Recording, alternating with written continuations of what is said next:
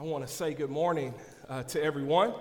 Um, I am so honored uh, to stand before you today to deliver a message from the Word of God. It is always a privilege uh, to get to share um, what God has placed on my heart. Um, and I hope, trust, and pray that uh, there's someone here um, that hears this message that is transformed uh, by something that is said, sung, or done. Amen. So, as you enter the doors of this church, you've probably uh, noticed the signs, the signs that read whatever. Everybody say whatever. Yeah, yeah, whatever. In, in, fact, there, there are many passages in the Bible that have this message of whatever. Uh, yeah, Colossians 3 17, uh, the Bible says, and whatever you do, whether in word or in deed, do it all in the name of the Lord Jesus, giving thanks to God the Father through him. We all know uh, the popular Philippians 4 and 8. Finally, brothers and sisters, whatever is true, whatever is noble, whatever is right, whatever is pure, whatever is lovely, whatever is admirable, if anything is excellent or praiseworthy, think about such things. Today, if I had a title, my message, my title would be a whatever kind of faith. A whatever kind of faith. Can you repeat that? Whatever, a whatever kind of faith. Yeah, yeah. So this morning, if you would meet me over in Acts chapter 8, starting at verse 26. Acts chapter 8, starting at verse 26. This is the story of Philip and the Ethiopian eunuch. This beautiful and amazing story is a story of obedience. It's a story that demonstrates a whatever kind of faith.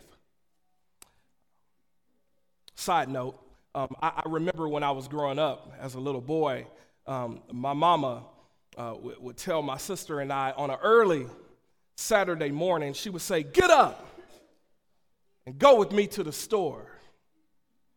And sometimes when I felt all big and, and bad, and when I worked up enough nerve, Quinn, worked up enough courage, Sabrina, I would ask my mama, Why? Yeah, yeah. And uh, I mean, this was my Saturday morning to sleep in after a long week of school, the long week of classes, after recess. And my mama had a consistent response to most things that I asked at that time in my life when I would challenge her authority. And she would respond by saying, Because I Oh, oh, y'all had a mama like that too, I, I guess.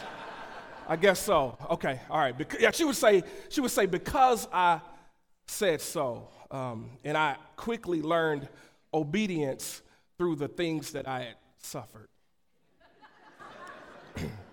I, I learned obedience and not to challenge my mother's authority. I learned obedience and not to challenge what my mother was doing. But if you have Acts chapter 8, verses 26, say amen. All right. The Bible says, Now an angel of the Lord said to Philip, Go south to the road, the desert road that goes down from Jerusalem to Gaza.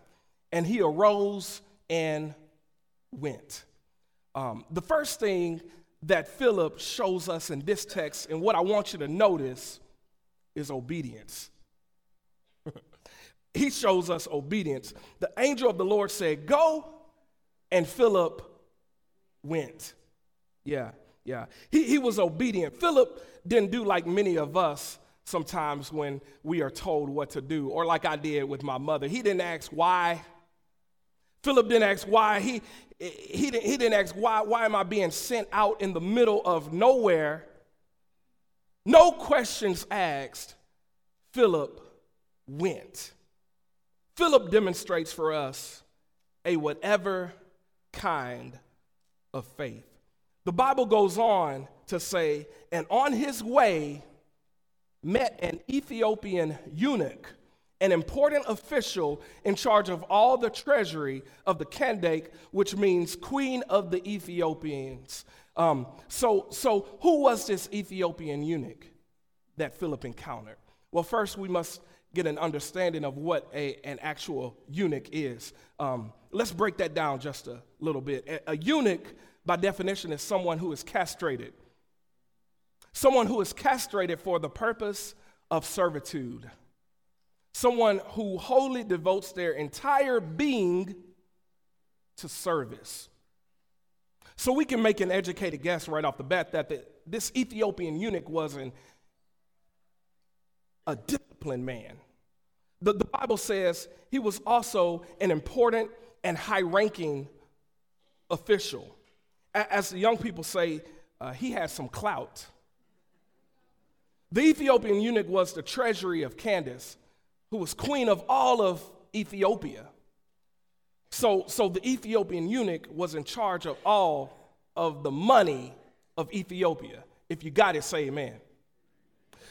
The Bible says this man had gone to Jerusalem uh, to worship, to worship.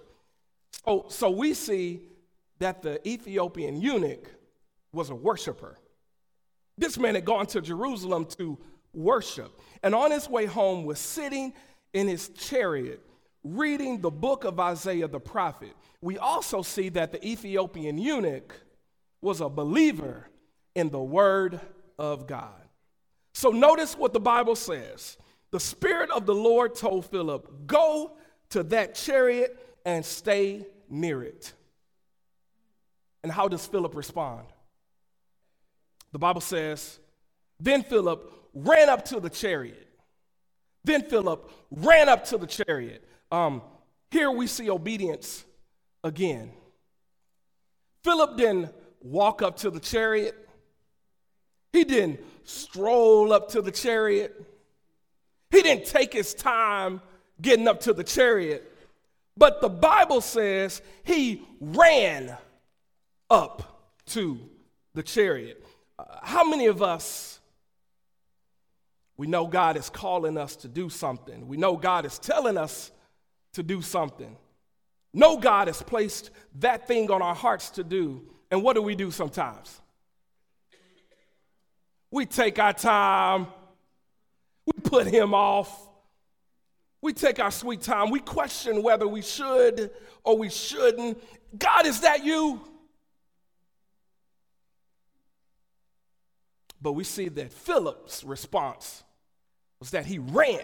There was a sense of urgency. The Bible says, and heard the man reading Isaiah the prophet. Do you understand what you are reading? Philip asked.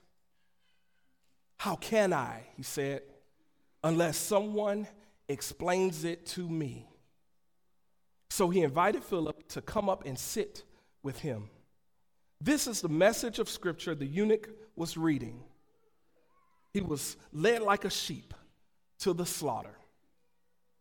And as a lamb before its shearer is silent, so he did not open his mouth. In his humiliation, he was deprived of justice. Who can speak of his descendants? For his life was taken from the earth. The eunuch asked Philip, Tell me, please, who is the prophet talking about, himself or someone else? Then Philip began with that very passage of scripture and told him the good news about Jesus. See, Philip obeyed. Philip had a whatever kind of faith. Philip had a whatever, Lord, you ask of me, and I'll do type of faith. Philip had a whatever, Lord, you ask of me, I'll do type of faith. Philip had a wherever you ask of me to go, I'll go. How many of us can say we are living a whatever kind of life style when it comes to our faith? Lord, if you say it, I'll do it. I'm reminded over in Joshua chapter 1, 16 and 17, the Bible says, Then the people answered Joshua, Whatever you have commanded us, we will do. And wherever you send us, we will go. Just as we fully obey Moses, so will we obey you. Or whatever kind of faith, or whatever kind of faith, a faith that oftentimes may look crazy to others. Everybody may not be on board with your whatever kind of faith lifestyle. Everybody may not understand your whatever kind of faith lifestyle, but that's okay. When they see you still praising God in the middle of your storm, when they see uh, you still smiling in the midst of your trials, smiling even though you have hit rock bottom. I've heard this. Uh, it, it's hard to hit rock bottom, but don't forget that God also made the rock. Don't, don't run from those rock bottom experiences. A lot of times we tend to avoid our rock bottom experiences, but your deliverance is in the rock. I'm not just talking about any rock, I'm talking about the rock of our salvation, y'all. Uh, yeah, many times we try to avoid that. But I want you to notice what happens when you choose to be obedient to what the Lord tells you to do.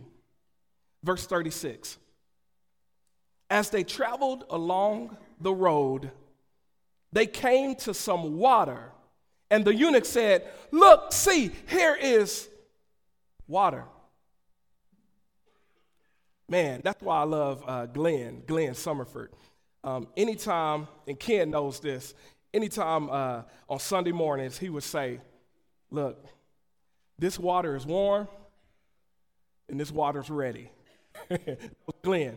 Um, but, but the Bible says, What can stand in the way of my being baptized? And he gave orders to stop the chariot. Then both Philip and the eunuch went down in the water, and Philip baptized him. When they had come up out of the water, the Spirit of the Lord suddenly took Philip away, and the eunuch did not see him again, but went on his way rejoicing.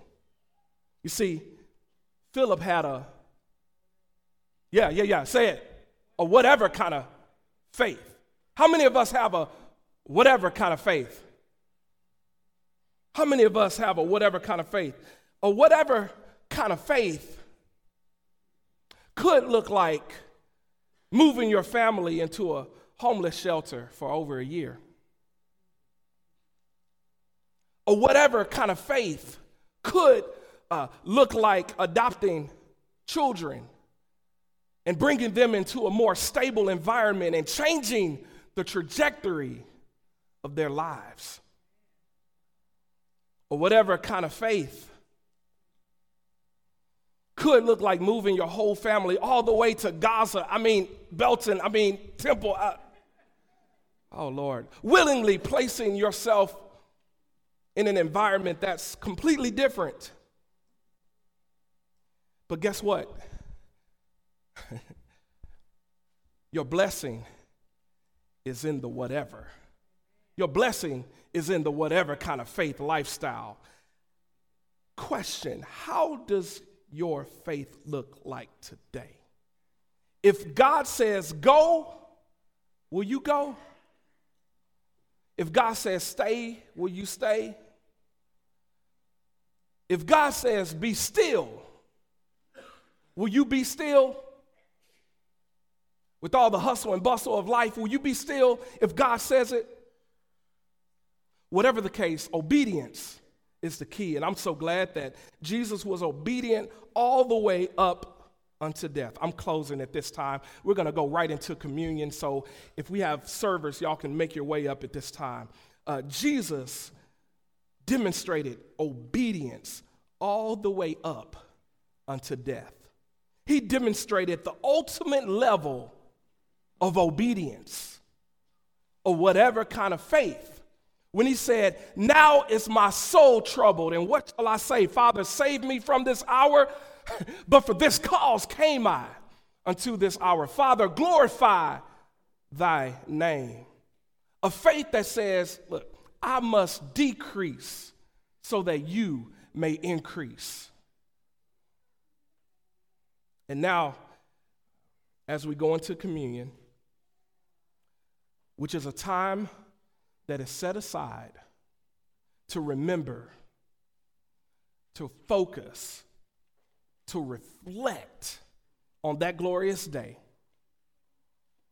let us reflect on Jesus' obedience and how now we are the benefactors of what he did on that cross. Amen? Let us pray at this time. Dear Heavenly Father, we love you. And we're so thankful, Father, that um, you gave your Son, Father, so that we might have eternal life. Thank you for your sacrifice, Lord. Lord, as we go into the uh, next part of this uh, service, Lord, we pray that we will remember you, that we will f- reflect on you, Lord. And maybe there's someone here who has a question of what must I do to be saved, like the Ethiopian eunuch, um, how he gave his life to you, Lord. Um, we pray, Lord, that, um, that you will, uh, Father, uh, come into their lives, Lord. We have people placed at this church that can answer those questions, Lord, and change, change the trajectory of their lives, Lord. We love you and we thank you and we remember you. It's in Jesus' name that we pray. Amen.